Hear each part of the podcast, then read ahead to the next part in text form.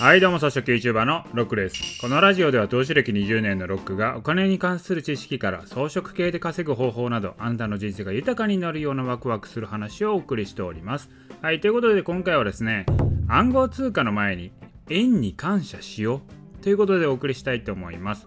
まあ、いつも言っているんですけれども、暗号資産に関しては私あの投機対象として稼ぐのは全然いいと思いますし私もね値動きがあるものは全て投機対象だと思ってます。それはいいんですけれどもこれね暗号通貨関係これ昨日もですねこう気になることがあったんですよ。どうもですよみんなこう暗号通貨を使った新しい未来を見てる。暗号通貨の未来にかけたいみたいな感じがするんですよね。まあ、それはそうなる未来は来るかもしれないしどうなるかはわからないんですけれども、まあ、将来はね暗号通貨と語る前に我々が円日本円にどれだけ守られているかこれはもっと感謝した上で語るべきだと思うんですよ。軽々しく円を捨てるなんて思ったらあかんでしょって思うんですよね。私はこんな金融的に恵まれたこの日本に生まれた特権をね生かしたいと思う方なんですよね。例えば円がなくなって日本円がなくなってビットコインだけの世界になったとしたらどうなるかですよどうなると思いますかね？まず思いつくのは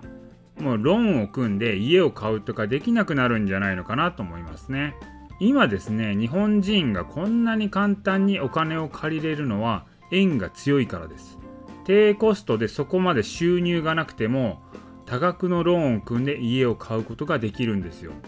これがですよビットコインの世界になったらどうなるか。そうなった時にそもそも誰がお金貸してくれんのってことですよ。お金を借りるために相当な信用力をつけなきゃいけないそして今まで日本の中でぬくぬくとですよお金を借りれたのが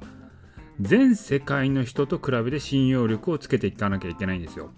まあ、中国とかですねインド欧米中東アフリカこれらの人たちと比べて信用力つまりですね稼ぐ力で勝たないと資金調達なんてできないんですよ。まあだから本当に実力が試される世界だと思いますね。で、さらにですよ、そこで落ちぶれた人、落ちぶれたものは救われない世界です。日本政府もですね、縁がなければコロナの時のようにね、給付金をね、ばらまくみたいな、そんな政策できないわけですよ。日本政府がビットコインばらまくなんてできないですからね。日本がですね、円がね、強くてこんだけ恵まれてるのは何でかっていうと、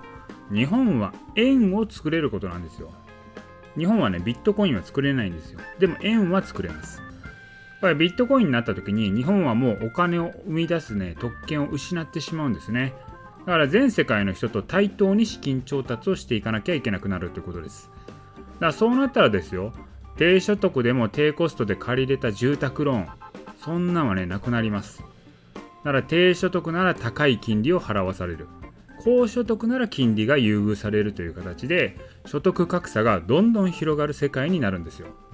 まあだからそうなった時のために稼ぐ力をつけておきましょうねっていうのはもともと私が言ってるメッセージではあるんですけれどもその前にですよ